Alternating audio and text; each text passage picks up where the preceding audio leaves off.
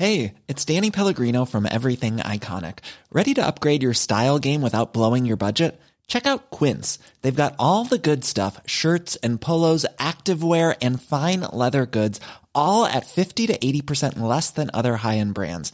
And the best part? They're all about safe, ethical, and responsible manufacturing. Get that luxury vibe without the luxury price tag. Hit up quince.com slash upgrade for free shipping and 365 day returns on your next order. That's quince.com slash upgrade. Hiring for your small business? If you're not looking for professionals on LinkedIn, you're looking in the wrong place. That's like looking for your car keys in a fish tank.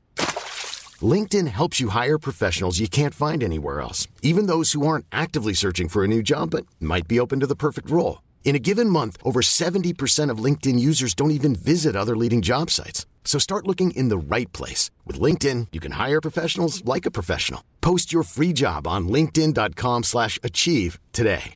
Hi, I'm Daniel, founder of Pretty Litter. Cats and cat owners deserve better than any old-fashioned litter. That's why I teamed up with scientists and veterinarians to create Pretty Litter. Its innovative crystal formula has superior odor control and weighs up to 80% less than clay litter. Pretty Litter even monitors health by changing colors to help detect early signs of potential illness. It's the world's smartest kitty litter. Go to prettylitter.com and use code ACAST for 20% off your first order and a free cat toy. Terms and conditions apply. See site for details. Hello, and welcome to another of Autocar's special 50 Years of BMW M podcasts. I'm Deputy Road Test Editor Richard Lane. I'm delighted to say that today I'm joined by none other than M CEO Frank Van Meel. And Frank's actually uh, brought along an unexpected guest in the form of M's esteemed R&D chief, chief engineer Dirk Hacker. So welcome, gentlemen. And just to get us going, would you please give us a one-line description of your respective day jobs, starting with you, Frank? My day job is all about emotion and motorsports, and actually, it is the best job in the world. Fair. Dirk? I think I have the best job in the world, and my job is to lead a very famous and creative team. Right, so we're out here in Arizona for the launch of two new M cars, brand new M cars actually. We've got the M2, which is the smallest, lightest, least powerful car in the lineup, and the other is the XM, which is a six, 700 horsepower plug-in hybrid SUV that comes in at about 2,700 kilograms. So, what's the thread, if there is one, that links these two cars? Well, I think they are on the same bookshelf. They are the bookends of our high performance family. So, the M2 is the entrance into the M world, high performance world.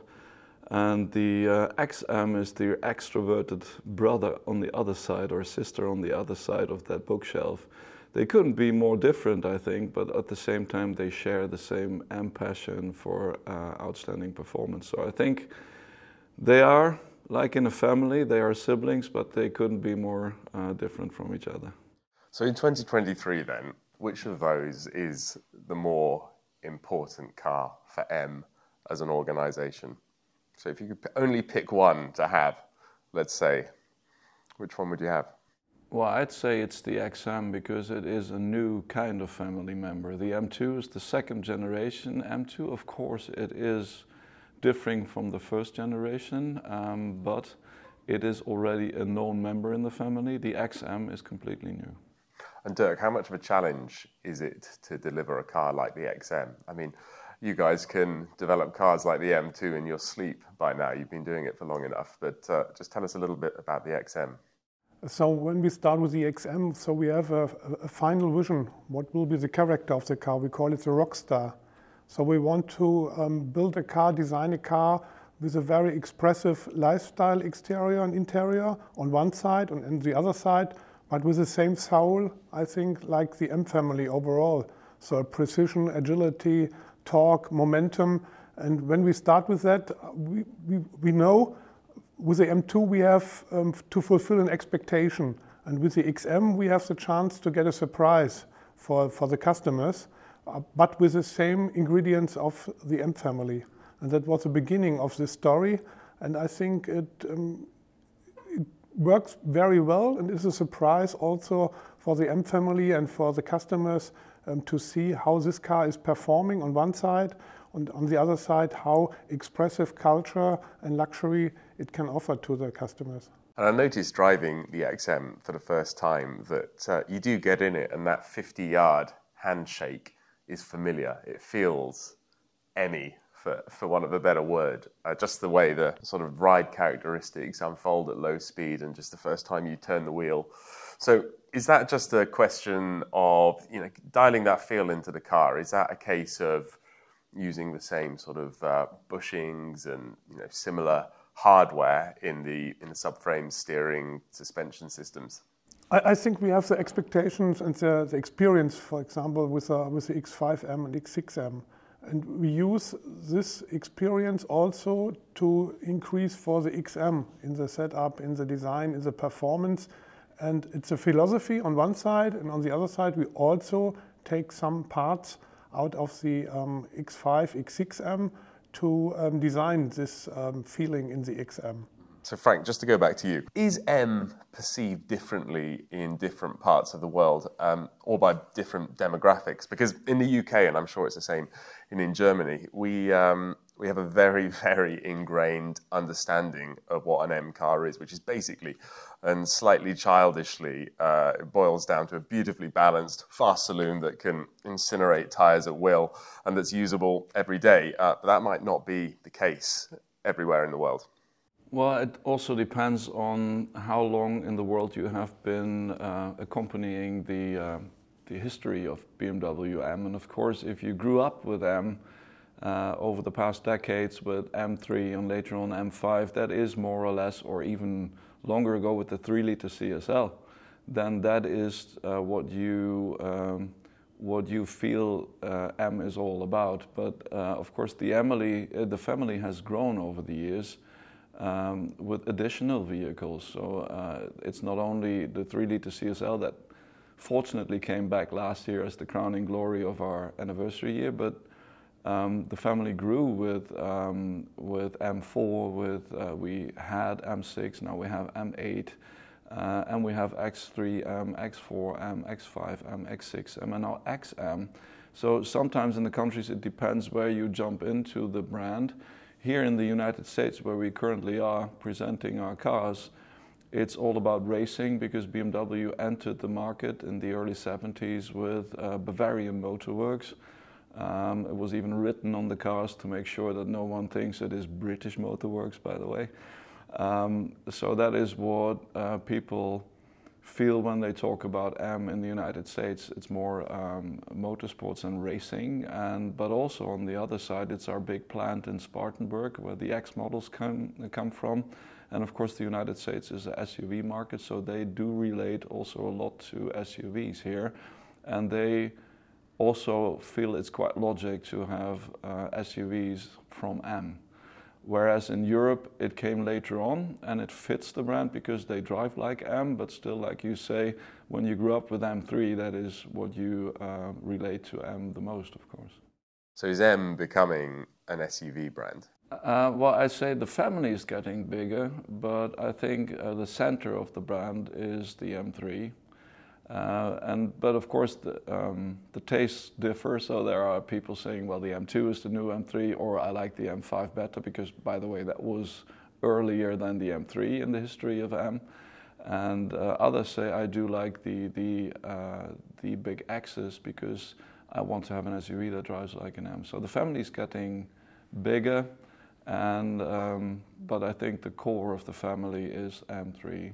So let's just go back to the idea of what an M car is then, uh, because the industry is in a constant state of flux at the moment, and and what an M car is is going to change. It's already changing with the adoption of plenty of uh, raised ride height models. Um, but what does mechanical interaction look like in the EV era? Dirk, this is this is probably one for you. And what opportunities do you have to make an MEV uh, lovable because you know to be honest that's what M cars are all about. They've got to get you uh, they've got to get you in the heart haven't they? I think we can start also a little bit in the history. So when we for for example for the first time installed the M xDrive as a four-wheel drive system so we have an idea to control a four-wheel drive system for the first time.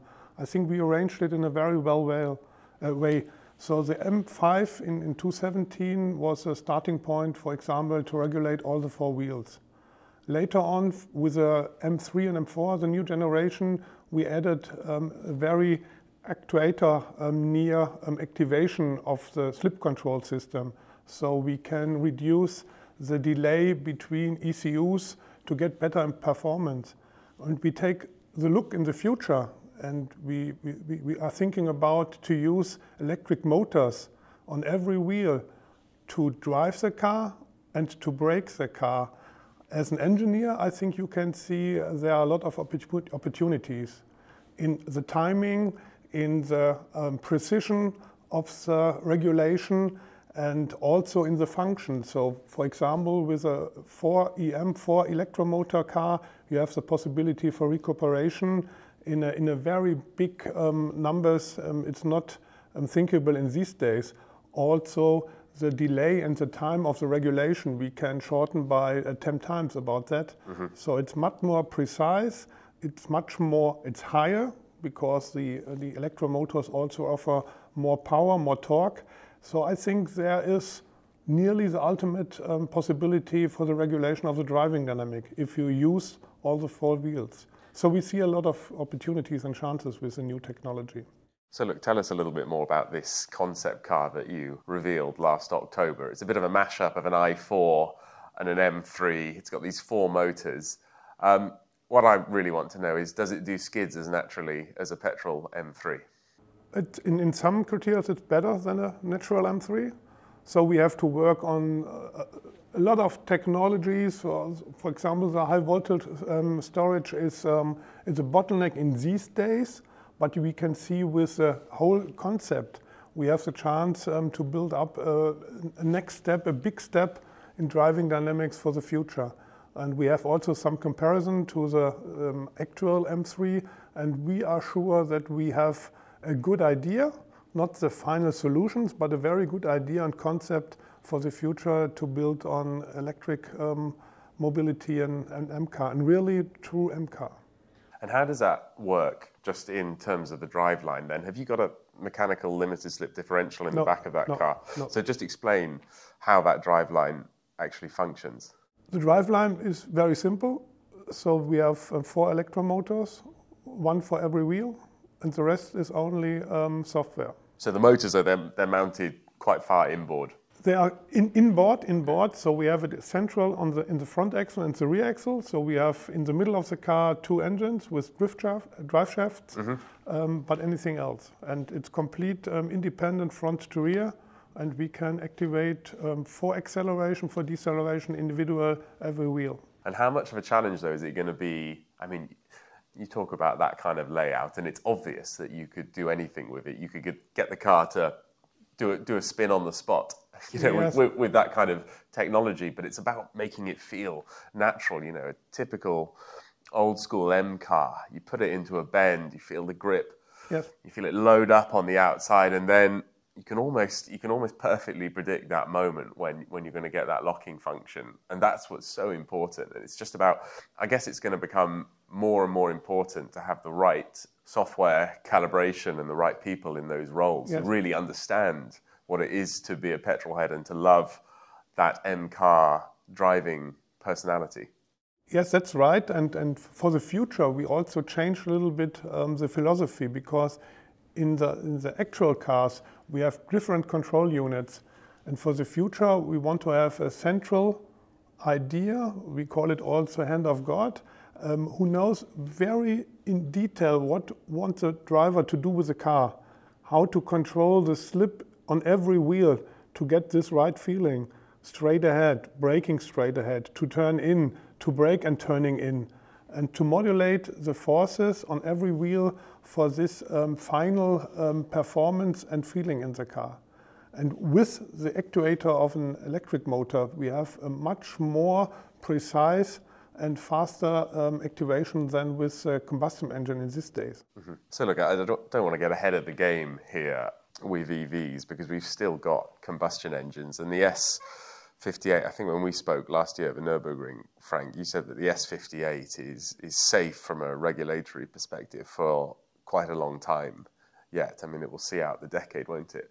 And am I right in thinking that M is actually still developing new engines? Perhaps not from scratch, but. Mm, We will, we will do a next generation of the S58 also for the regulation points, and we are very safe that we have a very good basic for, for the new regulation um, requirements. And is it fair to say then that that is going to be a plug-in hybrid system that's going to basically bolt on to the S58 in the same way that the S68 has just acquired a, a PHEV system? Not necessarily, um, because if you talk about regulation, it's more about keeping the engine in our current cars also for a longer time because I mean the, the regulation is a constant process, a continuous uh, process. So uh, it's changing all the time. It's like the balance of performance in racing. Uh, it never stays the same for a long time. So you ha- always have to adapt. You always have to, uh, like Dirk said, you have to do some developments on the engine to uh, to bring it there to. Um, um, to comply with the new regulations. So that's, of course, the first step. Um, you can always think of applying plug-in hybrid uh, systems to, to engines as well. Uh, but of course, it has to make sense in the specific car segment. And if you are in a specific car segment, like in the M2, I wouldn't suggest to fit more uh, weight into the car to add a plug-in hybrid system. Let's talk about the M2 briefly then, because if you look at the M2 and the M3, you've basically got the same pile of components, haven't you? And the difficulty comes in engineering a distinct personality into each car. Uh, it's not easy. If you've got the same engine, the same gearbox, which is even running the same ratios, you've got the same differential in the back, you've now got the same, basically the same wheel and tyre package, so the same contact patch. And so beyond the obvious things, you know, in the UK we only have a four-wheel drive automatic M3 and you know, the M2. You can have manual and it's rear driven. Beyond those obvious um, differences, how have you engineered uh, a unique personality into the M2 this time round? Uh, we, we, think um, with the car we have the chance to, to, to create a more agile car, a more dynamic car, and that um, based on the shorter wheelbase of 110 millimeters. So we use the same technique for the chassis, but also for the drivetrain. But we want to create this very special M2 feeling, to be a little bit more dynamic, more agile, not nervous, very good controllable. But I think if you go with the cars, you can feel the difference between the M2 on one side and the M3 and the M4 on the other side. Um, it's a refinement of, of coil springs, of the shock absorbers, of the um, drivetrain. But the character is the more agile, the more dynamic M2. It's a shorter car, it's a shorter wheelbase. Um, and we think also it's a, it's a, the cars from the perf performance issue, they are closer together than the predecessor because we have the chance for the first time in the M2 to use a lot of the components of the M3, M4, much more than the predecessor. Yeah, I mean, it's an incredibly grown up and serious car. I mean, cross country pace is wild and, and the composure it generates as well. I think, I think the old car had a real lovable road racer personality, but this new one is is just incredibly serious and incredibly fast. So what you're saying is the M3 versus M2 equation is the difference is really defined by that wheelbase. But also, yes. there must be differences in terms of um, you know the softness of each end of the softness. car. But it, I think that's the same story like we have when we create an M3 Touring or a convertible M4. So to have the idea how to use the same technology for a different character on the cars.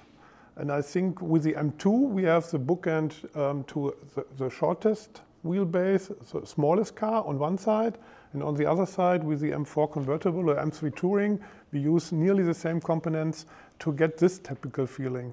But I think you need an idea and a vision how an M car uh, could work in the different der- derivatives. And I think um, there is no, um, it, it's not a challenge between the cars because it's up to you what you want to have. More a touring or a convertible or a sedan or a coupe in M4 or the shorter and more agile M2. Mm-hmm. Um, I guess we're expecting the M2 in Europe and America. We're expecting the M2 to to outsell the M3. Uh, yes, because uh, we split the volume between M3, M4 uh, in all the derivatives, and the M2 is one car only. Okay, sure. That's but of course, if you add up the whole M3, M4 family, it will outsell the M2 by far. Okay, in total. Quite interesting. Yeah. Um, just to come back to you, Frank. Then I've just come back from Chile and specifically a pilot plant that you'll know all about that Porsche is involved in creating uh, what they're calling carbon neutral fuels. Uh, now, in different parts of the world, there are different attitudes, timelines in respect to combustion engines. And even in the EU, there's uh, scope for micro manufacturers and uh, consultation on synthetic fuels. So, does this present an opportunity for M in the future? And if it does, are you interested? Well, I think it is a very complicated discussion because it's a geopolitical discussion. I mean, if you bring if you break it down to technology, uh, of course, for us it's also important because uh, also in racing we already use synthetic or renewable fuels, um, uh, and also it might be an idea for um, for regular street cars. Uh, but from a geopolitical uh, standpoint, it always comes down um, to uh, what am I going to use my primary primary energy sources for to create renewable? How, how much primary energy do I have renewable primary energy, and what am I going to use it for? Um, so there, there you start to disconnect the discussion between technology and what's possible, and the future and what you would like to do. And I think renewable energy is a good thing if you have enough uh, renewable energy to create synthetic fuels um, then they are a help. Uh, of course, they don't help in local emissions, but they do help uh, in regards to the CO2 emissions worldwide. Um, but as I said, it's a very complicated discussion because you need to look at where is the energy to create this and is it renewable as well? Do we have enough of that or do we need that energy for something else? And it's also different in all, kind all, all kinds of places in the world. But I think it's good to address this issue because it is one possibility for a sustainable future. But it sounds like you think that synthetic fuels aren't going to prolong the development of new engines. They're just going to, um, you know, they're going to be used to supply existing fleet in a more sustainable way, if anything. Well, I think that is at least that should be one of the targets to uh, to get that running to uh, make the existing car fleet more sustainable in the future. No matter when it will change from combustion to electric or if it will change, but uh, I think it's uh, it is a way that we should look at, um, at all over the world, of course. But that's not a discussion for a car manufacturer. That's more a discussion for for regulators, for for politics. Uh, to figure out um, how is our how are our sources of energy going to look like in the future? And there will not be just one source of energy. So that is also the question um, and that's geopolitical again because uh, of course there are some countries that don't have so much wind or sun um, and there are countries that rely on nuclear energy. There are countries that rely on still on coal uh, so that is a very, very complicated discussion. But I think um, this is at least a significant part of a future, um, but it will depend on how the world is going to work with renewable um, fuels in the future and energy. Okay, and just to wrap that up, then, is it is it fair to say then that M, you, are not sort of uh, hanging your hat on the idea of being able to use synthetic fuels in the future, your your product strategy is now, you know, almost entirely leaning towards electrification. Uh, yes, because that is the road that is already clear. Uh, because the regulators already made decisions towards electromobility, and of course we have to focus on what is the direction in the world that we are currently going. And of course, it is also from a sustainable standpoint uh, a solution for uh, getting uh, emission-free driving also in, in all the cities. So it is a, quite a clear path that is already written. Um, but at the same time, we are also looking at um, um, at other kinds of of sources of energy like hydrogen or also renewable fuels. Uh, but it is not the main path because currently, uh, especially in Europe, but also in China, but even in the US, there is already, let's say, the regulators are going very clearly in one direction. And you can't complain about that or not, but it's like the balance of performance. If that is the ruling that is written, you have to make sure you can comply in the future with that rule set. So, if that's the future, I just want to delve into the past briefly. You might not be able to say too much about this, uh, but it's a mark that's close to many a petrol head's heart. So, I have to ask Alpina, we've always loved that M and Alpina have taken a subtly but distinctly different approach to, uh, to making very fast BMWs. Uh, Frank, what, if anything, can you tell uh, lovers of the Alpina brand about its future and the kind of conversations that are, are perhaps taking place behind the scenes in, in Munich and Buchloe at the moment?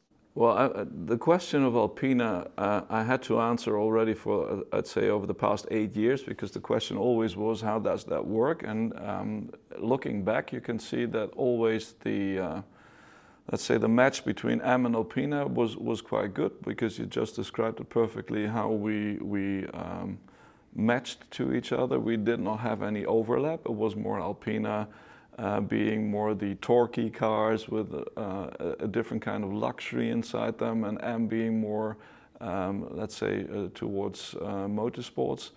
Uh, so that was a perfect combination, but I never commented on Alpina, and I will not also, I also will not comment on Alpina in the future. But you can be sure that we will have a way also between M and Alpina that will be just fine in the future as well. So it wasn't your decision to make an M3 touring that made them finally go, ah, forget it, we can't do this anymore. Well, that's a different story. The M3 touring, uh, uh, that was just, let's say, a. Uh, yeah, I think Dirk can answer that question better because he was involved at the time in making that decision. It was more a because we can and uh, we want to. Okay. All right, Dirk, answer me this. Why did it take so long to make an M3 touring? Because you did this E46 concept it was a one off, fully functional, looked fantastic. And then you didn't even admit that you'd made it for, for more than 10 years, 15 years. More than that, yes. So the idea, we, we, we start with the, M, with the first idea for the M3 touring, we start on a, on a winter uh, test in, in Arjeplog. And it was not an, an order by the company to do that.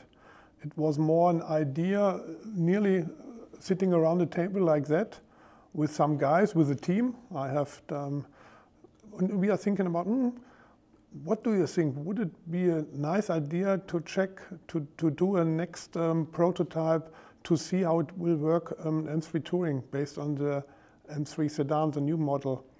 And it was a very first moment, and we are thinking about that, and we are checking how many parts we have to, to change, to modify, how many parts we can use from the sedan and it was a step by step, and it takes about three months. Then we built up a prototype um, by um, based on an um, accident um, M3 from the Nürburgring on one side, and on the other side on the pre-series car from the 3 Series Touring.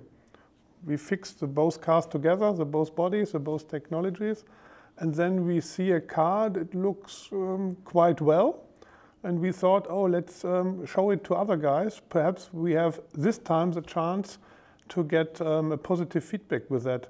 And it works um, brilliant from the first, very first moment. So there was no order, but there was a possibility. And I think that's also the M spirit that you, if you have a good idea, you can show that. And if there is the opportunity also to do it in reality, then you will get the chance um, to, to get the confirmation for that. And that was a story behind. So it was um, after nearly two decades, but it's a complete different team. But the next, the second um, um chance we used um, to do the car. So you're saying it just came down to the personalities on the yeah. team. So the reason we didn't have one in the last generation or in the E90 generation was just because there wasn't enough willpower or yes. curiosity to make it happen. Yes, that's right. But it's not the, the, the it's, it's other people, that's right. But from generation to generation, the spirit is the same one. So it, it works a little bit.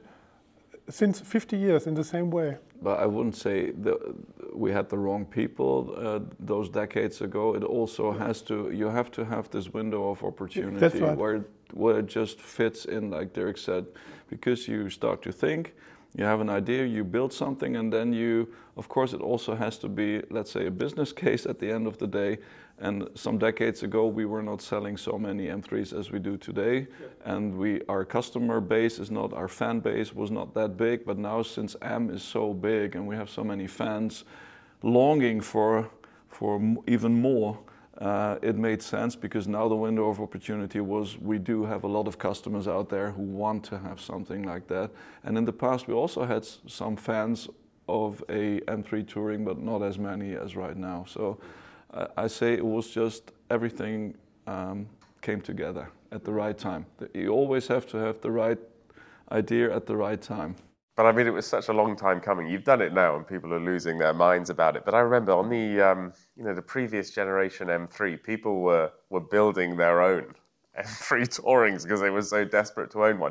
But anyway, so that was a, it was almost a bit of a skunk skunkworks type project. You kind of built it, developed it, and then presented it to the board, presumably as a bit of a fait accompli. Was that the case with the M4 CSL, or was that much more structured and transparent? Was that uh, was that an order to build that car? Um, well, I say, uh, well, I think um, that's, I- must try to remember when it was, but I think about six, seven years ago, we, we uh, communicated that we, when we came out with the M4 GTS, that, that would be the last GTS uh, on a car because we would go back to the CSL logic and that in future we would um, in some car lines also start to offer CS models. So the the uh, the competition version the CS version and the CSL version. So that was the strategy that we then not only communicated externally but also internally. And with that we also already started logging in more or less those versions into our timelines. So that was more than uh, it was not an order. It was let's say we we did that order to ourselves, and we just got the confirmation in the company at that time that we are going to do cars like that in the future. We always have to talk to the board of BMW Group with our strategy, but once it, it's signed off, we do have a lot of, uh, let's say, uh, freedom to, to act after that. So for that, it is uh, that's a little bit different. That was a longer term uh, strategy already. So the only question now is, which comes first, M2 CS or M2 CSL? Because Probably that's a nice question. Let's assume they're both in the timeline, though. I very much look forward to driving them, Frank. You're in a bit of a purple patch at the moment. The M5 CS was just unbelievably good car to drive. It it's got more precision and more and, and better ride quality, more fluidity than the regular M5, which is already an excellent super saloon. It's a real benchmark. And then you've done M3 Touring, you've done M4 CSL. Uh, there's a lot of exciting things coming out of Garching at the moment. Is this set to continue, or are things going to settle down a little bit now, and uh, we'll just go back to, you know, new models when we expect them? Um, uh, of course, both, because we will never stop having good ideas about special cars, and at the same time, of course, we also have to bring out new cars or successor cars to to the ones that are currently running. But I think the overall idea of having our portfolio of high performance cars, which more or less will remain the same in the future, because now from M2 to XM, I think it's quite complete. Um, that is going to continue, but also we, uh, because we're quite happy with the lineup of cars.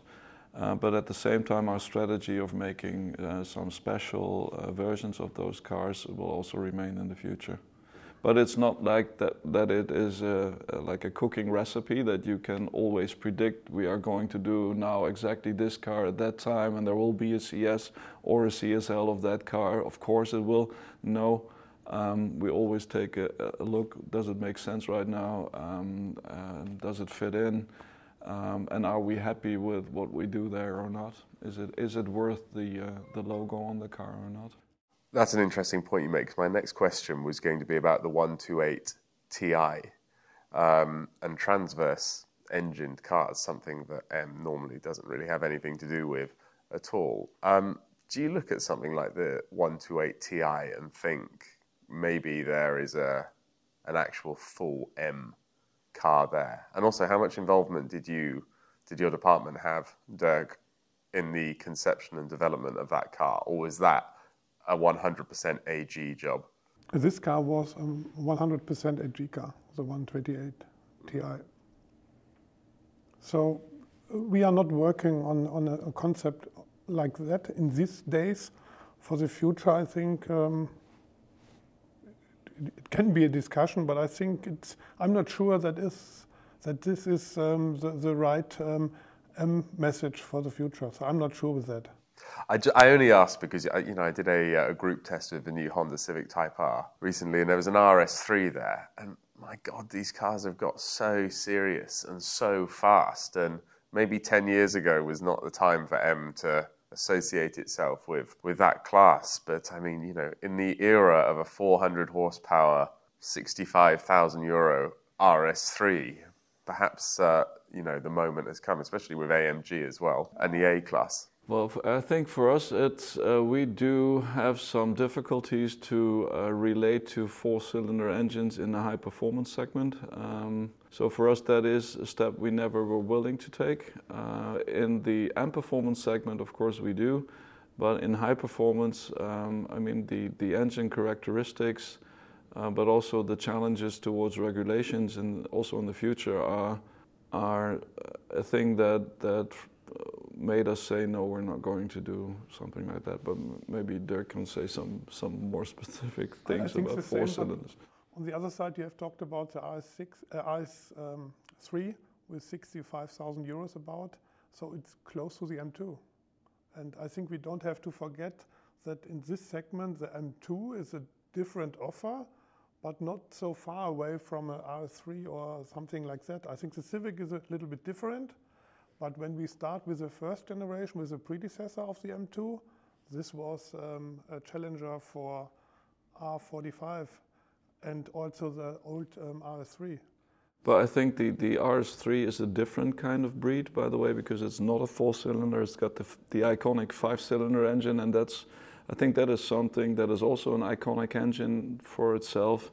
And for us, the iconic engine is the six cylinder inline engine with the rear wheel drive. So I think those are just two different characters, and the four cylinders are a different kind of breed.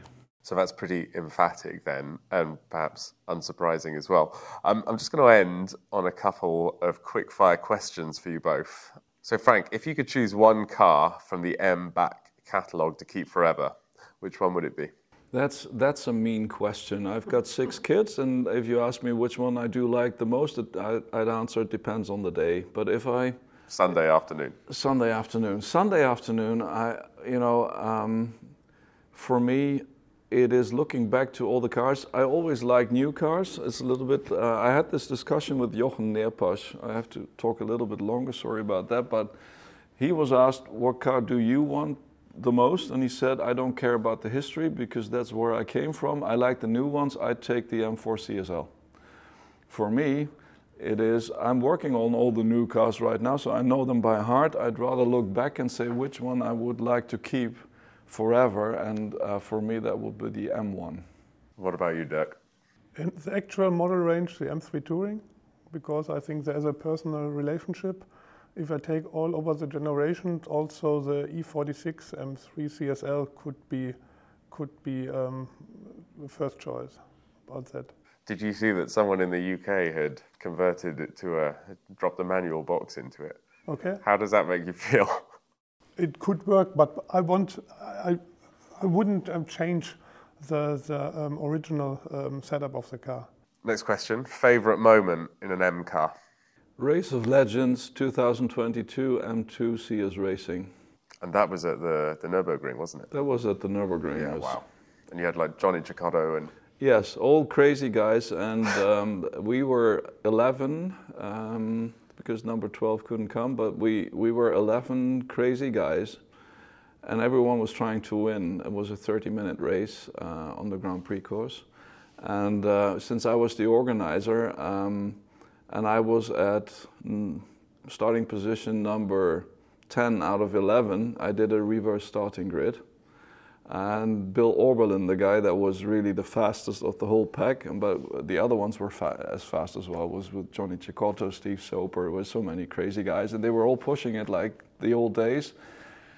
Uh, Bill Auberlen said, you know, I said before we started the race, no matter what happens, don't take out the boss. Now that you've changed the rules, that rule no longer applies. So they were all having the, the knives between their teeth and we already lost the first three cars in corner number one because everyone was just hitting it. But it was it was a great moment. It was it was very emotional, and and the race car is also so easy to drive. So it's fun. You're really having fun with a lot of crazy people in cars, about cars, about racing, and about racing against each other. And it was just uh, it was one of the greatest moments. I remember going in the paddock afterwards, and it certainly looked like uh, we were, had a lot of fun we with some all, crazy people. Yeah, we, yeah, and especially if you watched the race between Steve Soper and Johnny Cecotto, the last five rounds, they were going. I mean, they were just going next to each other, and no one wanted to let the other one pass, and they were going over the curbs. They were even on the straight. They were like in Ben Hur. They were hitting each other on the side on the straight uh, it was really, it was so emotional. Old habits die hard. Yes. And, and uh, come on, tell me something from uh, from the development department at M. I think um, the, the, my favorite moment is when we do the final confirmation of a setup of a new car on and at the Nürburgring. To, to see what will be the final result also for the customers with a new product, with a new product running on the track, but also outside of the track to get this feeling, okay, it works, and it's fine done, and that's all times a very very great moment. So this sign off for every car happens at the Nürburgring and then the surrounding roads. Not only, but mainly on the Nürburgring for the final confirmation. So the way to the final confirmation is also on our test tracks in South France, in, in in, in Scandinavia, and so on. But it's a, it's a, the final confirmation that the car works very fine for powertrain, chassis, and everything else is um, near to the Nürburgring. And if something bad happens at the Nürburgring, you just use the wreckage to make a new concept car, like the M3 Touring. no it's problem. not bad, it's a win win. Yes.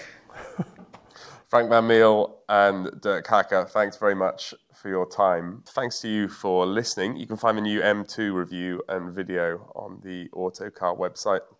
And as always, there are plenty of other videos, podcasts, and stories available both digitally and in print. Hi, I'm Daniel, founder of Pretty Litter. Did you know cats tend to hide symptoms of sickness and pain? I learned this the hard way after losing my cat, Gingy. So I created Pretty Litter, a health monitoring litter that helps detect early signs of illness by changing colors, saving you money and potentially your cat's life. Pretty Litter is veterinarian developed, and it's the easiest way to keep tabs on your fur baby's health right at home. Go to prettylitter.com and use code ACAST for 20% off your first order and a free cat toy. Terms and conditions apply. See site for details.